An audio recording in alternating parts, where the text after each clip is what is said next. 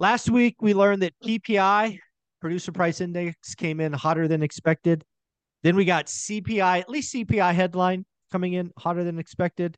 So I got to ask Taylor from Life Goal Investments, what does the market say about inflation? What does the market say about the Fed pivot or rate cuts? What is going on, young man? What what are we doing? Yeah, it's a really good question. Um, market, do, we we are able to look at forward expectations for uh, for for inflation, and they went up dramatically. So um, more than I had anticipated. So they went up from three one a year out to three eight a year out. Mm-hmm. So you saw a meaningful move up in inflation expectations. Now that's just the street, but the street is very important because we're all the ones making the decisions on what we're doing with our money. And mm-hmm. uh, the problem with inflation expectations is once they get entrenched, it's kind of a self fulfilling prophecy and that's that's where we've seen things spiral out of control in the past. But um, what we see now is the market has started to reprice a little bit about its Fed expectations moving forward. Mm-hmm. So it's still most likely, base case scenario, based on what the market's saying right now, is that we don't get a rate hike this year. So there's only about a 7% chance we get a rate hike in November. And then there's about a one in three chance we get a rate hike in December. Yeah, I think this is important um, and I'm going to call this a Fed pivot um, because I think all of this started last Sunday. So not this past Sunday, but the one eight days ago. Okay. And the vice chair uh, basically came out and said, um, basically came out and said, we're done. The market, the market has taken, like the market moved like 43 basis points yep. on the on the 10 year and yep. since the last Fed meeting. We've also seen credit tightening right? It we there was a survey by New York Fed that just said it's it's hard it's the hardest on record to get credit um, yep. when comparing to last year. So I I really do think the Fed is pivoted and it is no longer how high, it's all how long. And I think yep. that is a huge pivot that not many people are talking about. So it's it's a very interesting point. I will make a comment directly on the how long, which is surprising what the market's playing in pricing in right now. But I think that uh, Jerome Powell in his last press conference came out and said, um, "We like the looks of the past three inflationary reports." And I scratched the back of my head when he said that because the last three inflationary reports, in my interpretation, from face value, have not been very pretty. So I was thinking mm-hmm. to hmm. myself, what is it that he's referring to that he's so happy with?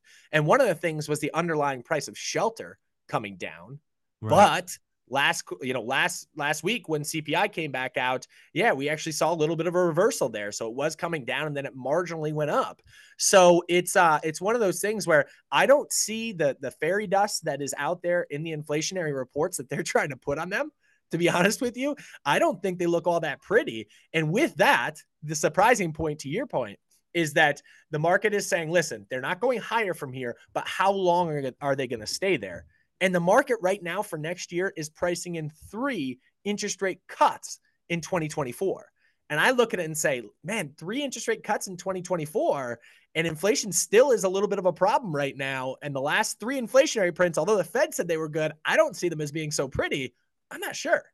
Yeah, it is. Um, well, let's talk about the market. Again, this is my opinion. You've been on the street for 10 plus years. I think the market, at least in this rate cycle, has clearly been optimistic.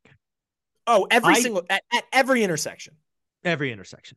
So the fact that the market is calling in three cut rate, rate cuts next year, I call BS. And they, you know, you've been you've been wrong for 18 months. Change your playbook, right? You look right. at different things. And, and for uh, context, at one point from where we're at right now, they were pricing in five interest rate cuts next year. Right. So we've already baked two of them out of that cake. Yeah, it's it's interesting. But I really at this point to me, I do think the conversation over rotates to a recession. Uh, it still feels to me, and I've made the call, so I'll stick with it, that a recession starts Q1. Q1's the first negative quarter. And um, the real question is going to be is it kind of short and shallow like we all hope you know negative 0.1 0.2 0.3 kind of negative? At that rate i don't think the fed cuts. If we get a you know a point 1.4 you know the fed starts tinkering. So i you know so it, here's it, the interesting thing from the other side. One i'll say paul tudor jones said the said the exact same thing. He agrees with you that q1 oh wow a recession will start. So that's not a bad guy to have in your camp. I like it. I did not know that. He's an icon. He is an icon. Yeah. You put him up against, you know, uh, basically yeah. anyone. Ray Dalio, he's right in that same conversation. Here's the interesting point when it comes to the actual markets. Mm. So let, let, let me, because you always do this to me. So let me do it back to you. What do you guess that the market is pricing in from an S&P 500 earnings perspective next year? Oh God, the market's always rosy. I'm going to say plus 12%. Nail on the head. Plus 12%. You are the man. I've done this a while. no, hell yeah, but that's awesome. So you you you literally hit the nail on the head. So try to write this to me though. R- write these ships that are moving in opposite directions to me. The markets say, okay, three interest rate cuts. That's a pretty brutal economy that would have to yeah. play out in order for that to take place. And on the other side, 12% earnings growth in S&P yeah. 500 companies. That's just yeah. it's just one of those things where you can't have your cake and eat it too, right? And that's I, what's being I, priced in on both sides. I agree. Um, you know, the market often often does kind of play both sides and it's it's funny. I don't think you get three rate cuts and I don't think you get 12% earnings growth. Right? I'm 100% with you. 100% with you. It's it's in between on both of them. The rate the, the interest rate totally or, I'm sorry, the earnings are not that good and the interest rate cuts are not that good. Yeah, there, there's one more thing. Uh, I have a I have a stock guy on Sundays now, Dan Bird, and one of the things that he showed me. I I don't know if you have these indexes or you've looked at them, but apparently there's a small cap index and a mid cap index. Yep, the Russell 2000 small cap index. Yeah, so both of those have rolled over in really noticeable ways. Yep. While the bigger companies have not.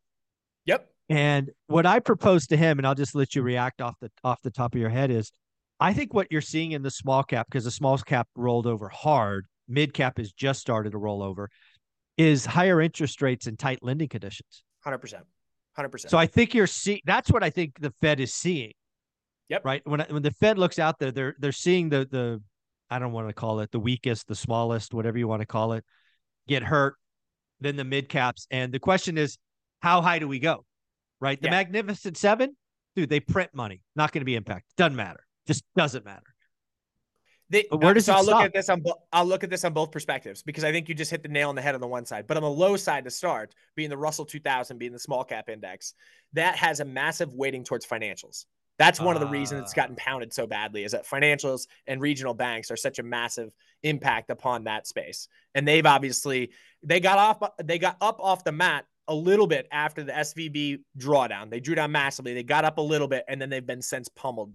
And every time we see an inflationary print that comes out the tot and the Fed has to react to that, they get hit again. And so mm. that's that's one okay. of the reasons you've had Thank such you. a massive impact in the Russell 2000, which is the small cap index. But to your point, if you strip out, so the Russell 2000 is up, I believe, 1.2% this year mm. versus the S&P up somewhere in that 14% ballpark. But to your point, when you strip out the Magnificent Seven, the the S&P is very ho hum from a performance standpoint as well. But you hit the nail on the head. The fact is, big magnificent seven companies that print money, they do not need to lend. Or I'm sorry, they do not need borrow. to borrow. They don't right. need to borrow. So that does not impact them whatsoever. And then their cash reserves that they sit on, they're like a bank. They yeah. go out and get, you know, five, six percent on cash reserves. And they're very, very smart. One of the biggest bond portfolios in the world. I actually believe it's the biggest bond portfolio in the world is Apple's cash. Wow. Is literally larger than any other bond fund in the world. Wow. And so you look at it and go, okay, I get why higher rates is actually supporting them. And you know what it also does? Stymies out growth of new competition coming in. Oh, yeah. Because yeah, one, because you can't the can't IPO, start.